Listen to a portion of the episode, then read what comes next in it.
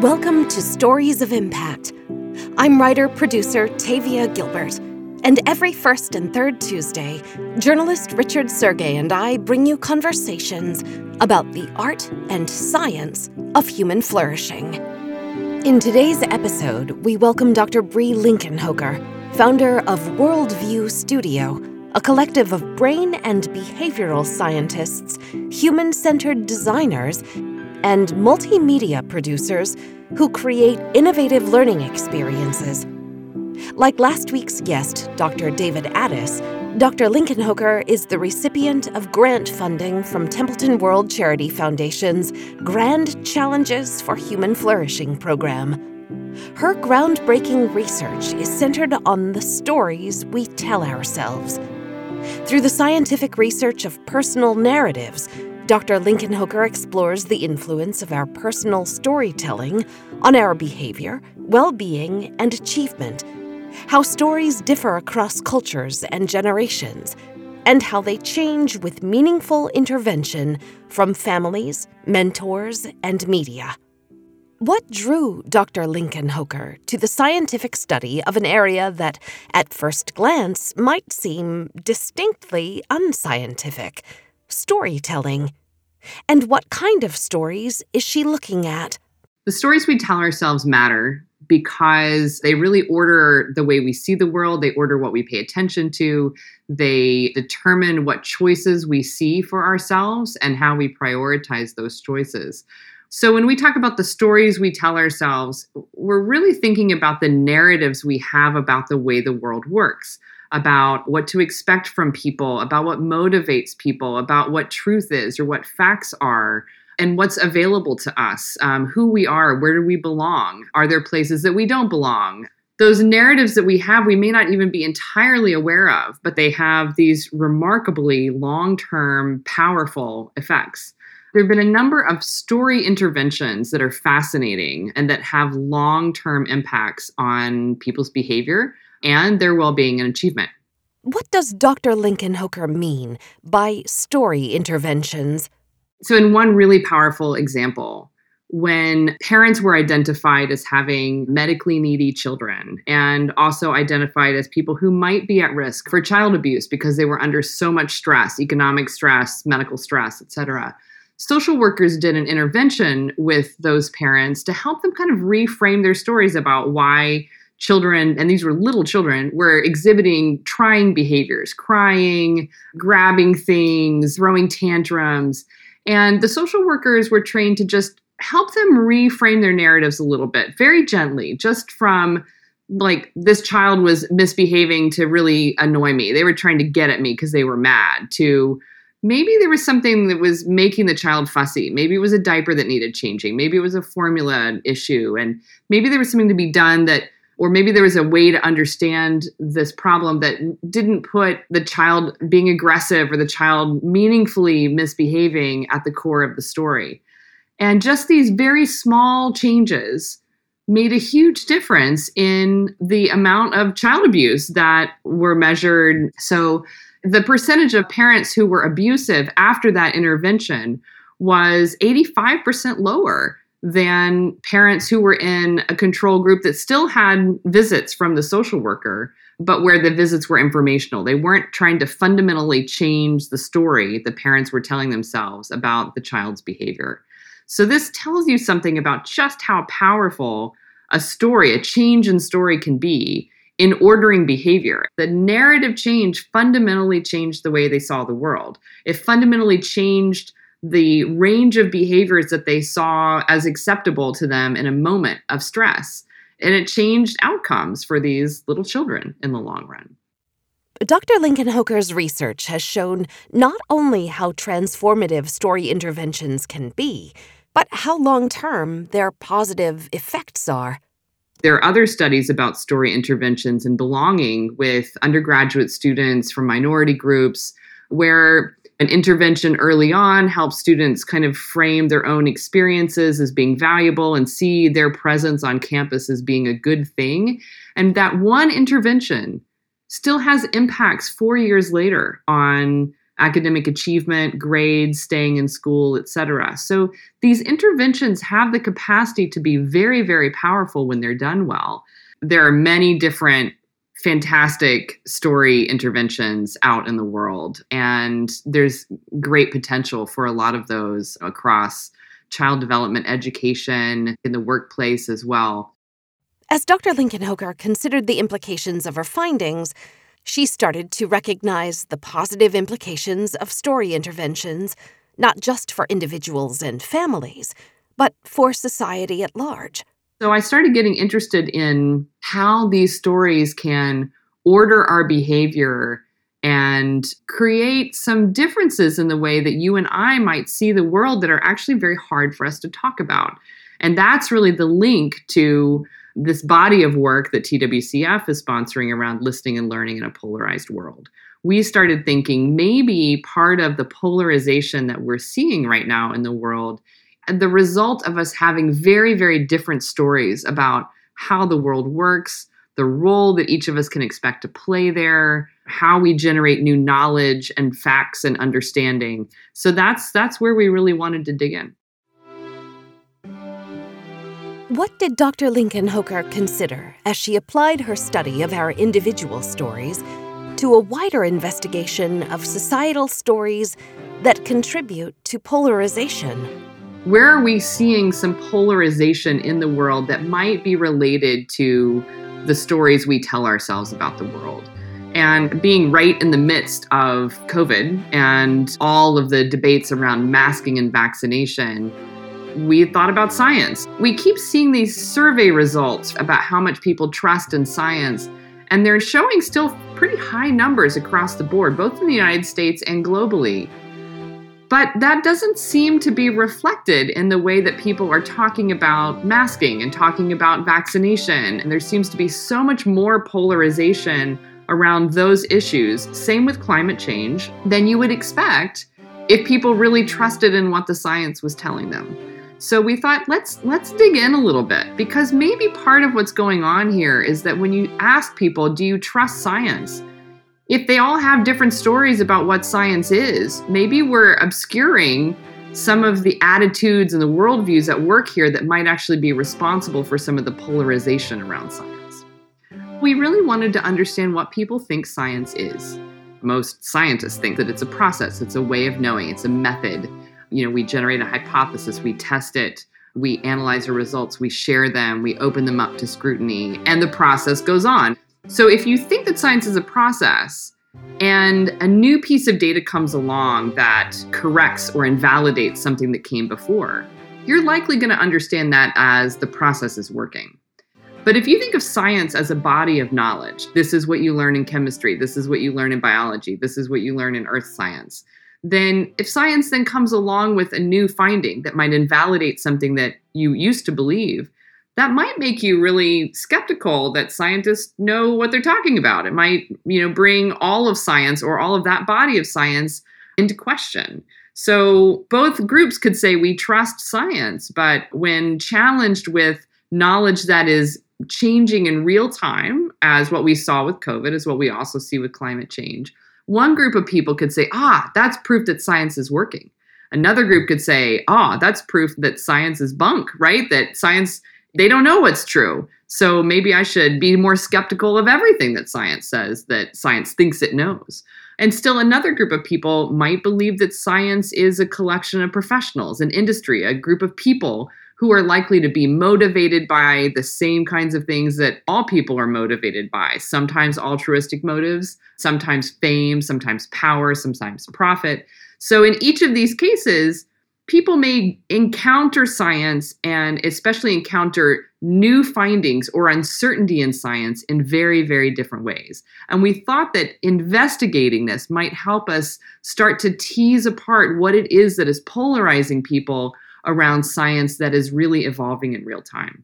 So, how did Dr. Linkenhoker begin her investigation? We did very open ended interviews to start, where we just asked questions about what is science? What do you think about when you hear the word science? What is science to you? We also really dug into emotions about science. We had a, a hypothesis about that too, we figured that we would probably encounter among a diverse sample of Americans really different mixed emotions about science from deep mistrust and skepticism or even anger all the way to excitement, hope, and gratitude. We also thought that we would hear reports of conflict between science and other deeply held worldviews like religion uh, or faith traditions. And so that's what we set out to test. And what were the results and some possible conclusions about people's relationships with science? Did Dr. Linkenhoker and her team discover anything unexpected? When we actually asked people, what is science? We did hear quite a few people say that they thought science was a process we found even more about 50% of the people we interviewed who talked about science as a collection of content. They often referenced what they learned in school or what their children were learning in school. We had a few, about 5% of our respondents, that talked about science as an industry or a profession. But we also heard another story, which was that science is everywhere. It is in everything. It is everything that science is the basis for like matter and process in the universe. And we were really surprised to hear this. Our interpretation of that was that this is not people saying science is like the study of everything or the accessibility of everything to scientific inquiry. It really is everything. And the way that people talked about this was with this incredible awe and wonder. And it was almost like in real time, they were looking around and saying, wow, science is in my cell phone. Science is in the trees outside. You know, science is in the food I eat. Oh my gosh, science is everywhere talking to those people made us think that one, this group of people doesn't have a lot of proximity to science in its kind of everyday methodology, but they have a kind of awe and reverence for science. Dr. Linkenhoker's research didn't just investigate people's ideas about science, but their emotional response to it. And acknowledging that an important component of people's stories around science stems from their emotions about science offered Dr. Linkenhoker and her team hope for the potential that polarization might be diffused. We also asked how do people feel about science? We gave people, I think, uh, 10 to 12 different emotions that they could choose from when they were talking about how they most often feel when they encounter science. And we were really surprised to find out that our hypothesis was wrong. Our hypothesis was that we would see really mixed emotions, and for the most part, we just didn't.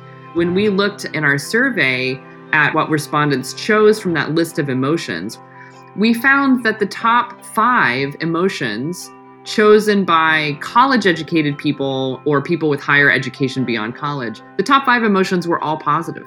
And for people who had a high school education or some college, Four out of the five emotions were positive, and the only one that was ambivalent was confused. So we didn't find this kind of, you know, mix of mistrust or anger or frustration with science that we thought we might find. We think this is because we really worked hard to talk about science in its most neutral form. We didn't prompt people to think about COVID or vaccines or climate change or any other hot button issue that science might wade into. We just talked about science broadly. And we found that almost everyone has a kind of positive story to tell about science at some point, and most of those connect to health and medicine. So when science comes up in the context of I or a family member or someone I care about has a medical condition that needs treatment, science is framed really positively in those moments. And this suggests to us that maybe there really isn't this kind of deep well of bad feeling about science. Maybe there isn't a deep well of kind of native mistrust or skepticism about science. It may be that most people don't think about science very often. And what really matters in how they think about science is the process through which science comes into consciousness. So, if it's pulled into consciousness by a need in the moment when you're in the hospital with a, a spouse or a parent who's had a stroke, you're dependent on science in that moment. You're grateful for science in that moment. If science is pulled into consciousness in a social media thread, you know, in a highly politicized way, then that can prime you to think about science in a very skeptical or mistrustful way. But I think it's really important that what we didn't find was that kind of deep well of I don't believe in science or I don't trust science or science gets things wrong too often. And to us, that suggests that there's real hope in avoiding some of the polarization around science if we can figure out how to do a better job of pulling science into consciousness in ways that are neutral or positive when we need people to think about science for their own decision making in life. What we have to do is also increase proximity to science in people's daily lives so that you know it's a little closer to consciousness it's a little more part of daily life when we need it to really come into what somebody is thinking about on a day-to-day basis what is Dr. Linkenhoker's takeaway from her research about the emotions, ideas, and stories people hold about science? If you can help bring some of the thinking that people can do about science into their daily thinking, you know, before it gets politicized, before it gets taken over, then you might be able to get people thinking about science in a way that taps into that awe and wonder and gratitude that we saw so often in both the survey and our interviews. Why does Dr. Linkenhoker believe that science has become so polarized in the modern era? Everybody is navigating trying to understand what is true, what is a fact, what do we know, in a world that is radically different than what we had 20, 25 years ago. We went from a few journalistic resources that were guided by professional standards and high degrees of ethical behavior to what's essentially a free for all on social media right now. And the ways that people access information, we all start with Google, right? But Google doesn't give us all the same results. And this is a fundamental problem for our society, right? That we don't have a set of here's the best of our knowledge facts, even though they might get updated and changed, but here's the best of our knowledge right here, right now. And when you Google it and I Google it, we get the same thing. That's not where we are. That's not the world we live in. And so there are some of these issues that are beyond science, right? That are fundamentally about ways of knowing. How do we know and learn about the world? Who do we trust?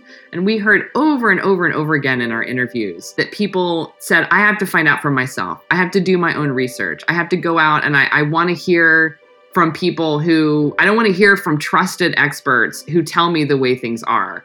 I want them to tell me how they know something, and I want them to be willing to engage with people who think something different. I want to see multiple perspectives so I can decide myself.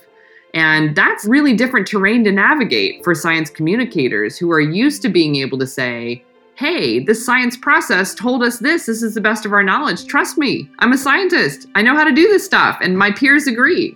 But that's not where we are in America right now. Despite that not being where America is right now, Dr. Linkenhoker does not despair. I choose to hold on to optimism.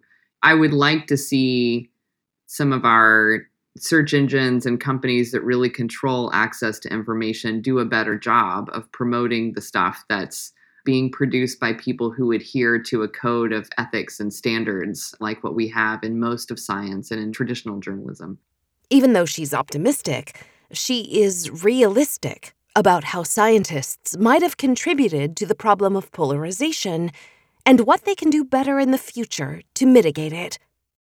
One thing we can do as science communicators is to recognize that people want to make their own decisions and they don't do that on the basis of authority. So it's not enough to say 98% of scientists agree that the climate is changing and the cause is human behavior. That that doesn't cut it anymore. What you've got to say instead is let me take you through the data. Let me tell you how we got to this assertion and actually show you what we did and let you interpret it. That is a much harder ask for scientists, and it's not something they're trained to do. But I think it's essential that we give people the opportunity to work through that themselves. Members of the public who do not have scientific educational backgrounds are expressing a desire to be able to do this, to decide for themselves. We have to give them the tools to make that happen. And if we don't, someone else is going to come in with a different story and they're going to create the illusion of doing that and people will fall for it. This guy over here who's saying don't trust the science is he's at least showing me you know what's not working or why i shouldn't trust this or how these scientists are being paid by pharma companies and you know it feels like the truth is being revealed by one side but the actual scientists who have a real truth to reveal aren't doing the work of revealing that truth. And it's not just scientists it's also people in media who are telling the stories of science. We've looked at different media reports of the same scientific finding. And there are times when only one in five will tell you anything about the methods that were used to get to the new piece of knowledge that everybody should engage and assess and appreciate. So, you know, if one report in five is telling you how the work was done, how can we expect people to feel like they're having the experience of even being given the opportunity to decide for themselves? What else has Dr. Linkenhoker learned from her study of the stories we tell ourselves about science? We did hear in some of our interviews that people suggested that they felt that science was valuable, they respected or appreciated science, but there was some sense that science needed to stay in its lane. That, you know, science or scientists, you know, it's fine to kind of reveal information about the world and advise on what we might want to do behavior wise, but when it starts to get into telling me what I have to do, I get pretty unhappy or, you know, a little uncomfortable with that. We also heard some really interesting stuff, and we realized that there's really something very important about what people think about their bodies and what they put in their bodies. They don't ask questions necessarily about the food they put in their bodies every day or even supplements, but if something comes along and it feels technological and it feels untested. We did hear people expressing concern about that and about using science in a way that would tell their body to do something or that would change their body. That's very uncomfortable for people. Through her research, Dr. Linkenhoker also better understands the role that the media, perhaps inadvertently, plays in unfortunately undermining what they intend to be positive public health messaging. Unfortunately, I do wonder if maybe all of our media hubbub might have actually caused more problems than creating goodwill or excitement about the vaccine, which was, I think, the intention. And oddly, I think, you know, for people who have proximity to science, like myself and many of the people that I encounter on a daily basis, all of that media coverage of the newness and the speed it did excite us. It did make us more interested in getting the vaccine as soon as possible. And it made us feel goodwill towards the scientists who are working so hard at this. I think it might have done exactly the opposite for people who don't have proximity to science, who really don't know about the process and don't understand it, who don't know science, who don't know what motivates them, and who may have had experiences or know people who have had experiences with things that were called safe in the past that really weren't. We can't dismiss those people. We have to understand them. And this is part of why we wanted to really dive into these deeper worldviews to try to understand where are people starting, where are they coming from, um, and when they start to get uncomfortable about science, what's leading to that discomfort. Has Dr. Linkenhoker discovered that there's an inherent disconnect between science and faith? Those science religion tensions that we've seen out in the world was a good place to start to try to understand some of these questions. We did have about 20% of people who said that science is the only way to know things reliably, and 8% who said that faith is the only way to reliably know things. And 12% of people said that they were fundamentally conflicting approaches to knowing something but more than half saw them as being in some way complementary or applying to different kinds of situations. And that to me gives me hope that there's room for different ways of knowing and different ways of navigating our choices and bringing our values into these conversations. But I do think that science as a whole has mostly done a pretty poor job of bringing values into the conversation because scientists feel like they're so often just fighting the battle of you know just accept the truth that i do know right accept the fact that i do know accept that first and then we can talk about values so we have to get better as a society at figuring out how to have those conversations using both knowledge that comes from the scientific endeavor and values that come from other places. Where does the study go next? We're very interested in trying to better understand, you know, what are the experiences that people have or the media that they're consuming that shapes what they think science is and how it works. When we ask people about how they most often encounter science, the number one answer is in consuming media. So we have to better understand what the media is telling people about what science is and what they're taking away from that. We think that proximity to science probably really changes the path through which science comes into consciousness. We also want to better understand what people want to help them do their own research. What is it that helps in science communication to let people feel like they are in charge of understanding how science was done and how that science led to the interpretations that they're seeing out in the world? We also want to understand what people want from science communication that helps them have the experience they want of doing their own research. We also want to understand more what people think the limits of science are and what they mean more when they talk about doing their own research in terms of their own behavior. Where we want the project to lead is really to new testable theories about science engagement. The ultimate end is really very practical. It's all about tools and personas that we can use to do more effective science communication and engagement when it really matters to our health, to our public health, and to the world around us. What's the most meaningful lesson Dr. Linkenhoker takes away from her studies about the stories we tell ourselves about science? I look at science as an incredible human achievement. You know, it's a gift to humanity because it is the best way we have of knowing about the world around us and about how our bodies work, how our brains work, the origins of the universe. I mean, science is the best method that we have for knowing about the world. A healthy society can agree on facts. We can agree on what we know, but we can disagree on our interpretation. We can disagree about how those things came to pass or what we should do about them. But we should fundamentally agree on what we know. And that's not working right now. And it's not working in science, it's not working in other realms too. But our research on the stories that we tell ourselves about science really does suggest that with the few changes in the way that we do science engagement, maybe we could get closer to that place of being able to agree on what we know and what we don't know about science, and then being able to disagree on what to do about it or disagree on the meaning of it.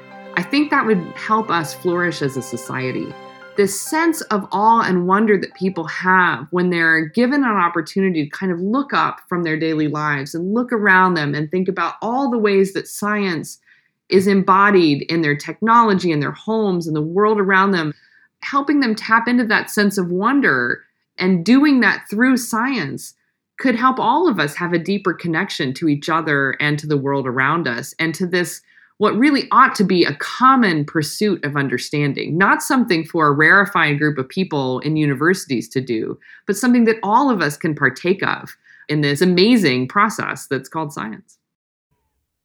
The stories we tell ourselves are not limited to our own minds. They impact life for those around us. In the last 48 hours, 10 black people were shot dead at a grocery store in Buffalo, New York. These were victims of the story that the gunman told himself about who was worthy of life and liberty and safety and dignity, who was responsible for perceived harms in the world, who should be held accountable for disappointments the gunman felt about his own life.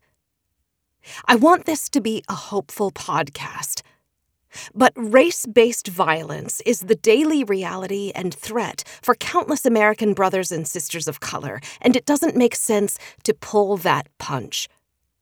I appreciate Dr. Linkenhoker's research into the societal impact of the stories we tell ourselves. And I urge you, each one of our listeners, to courageously assess the stories you tell yourself. Because we are all building this country through the stories we tell about it. We have a choice, day to day, moment to moment. We tell ourselves constructive stories about equality, justice, and a hopeful, healthy, happy future. Or we tell ourselves stories about scarcity, zero sum games, winner take all scenarios. Each story we tell creates this reality that we all share. Each story contributes to our country in the modern age. So we each have a responsibility to decide what kind of storyteller we're going to be. I hope you'll join me in telling the most positive, the most beneficial to all, the most creative and empowering story you possibly can.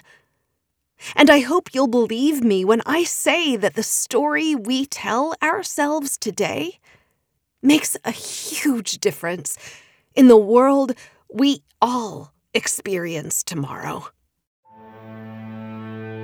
We'll be back in two weeks in conversation with Hafsat Abiola, President of Women in Africa.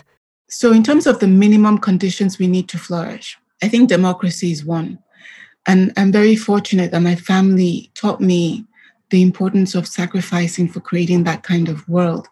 You know, because my father and my mother, actually, both of them fought to have democracy in my country and actually died in the course of trying to ensure that Nigerians will have the right to vote.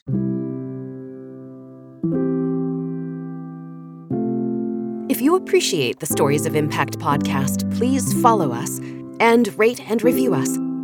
You can find us on Twitter, Instagram, and Facebook, and at storiesofimpact.org. This has been the Stories of Impact podcast with Richard Sergay and Tavia Gilbert.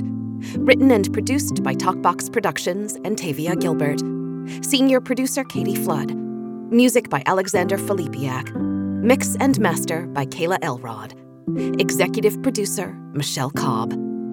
The Stories of Impact podcast is generously supported by Templeton World Charity Foundation.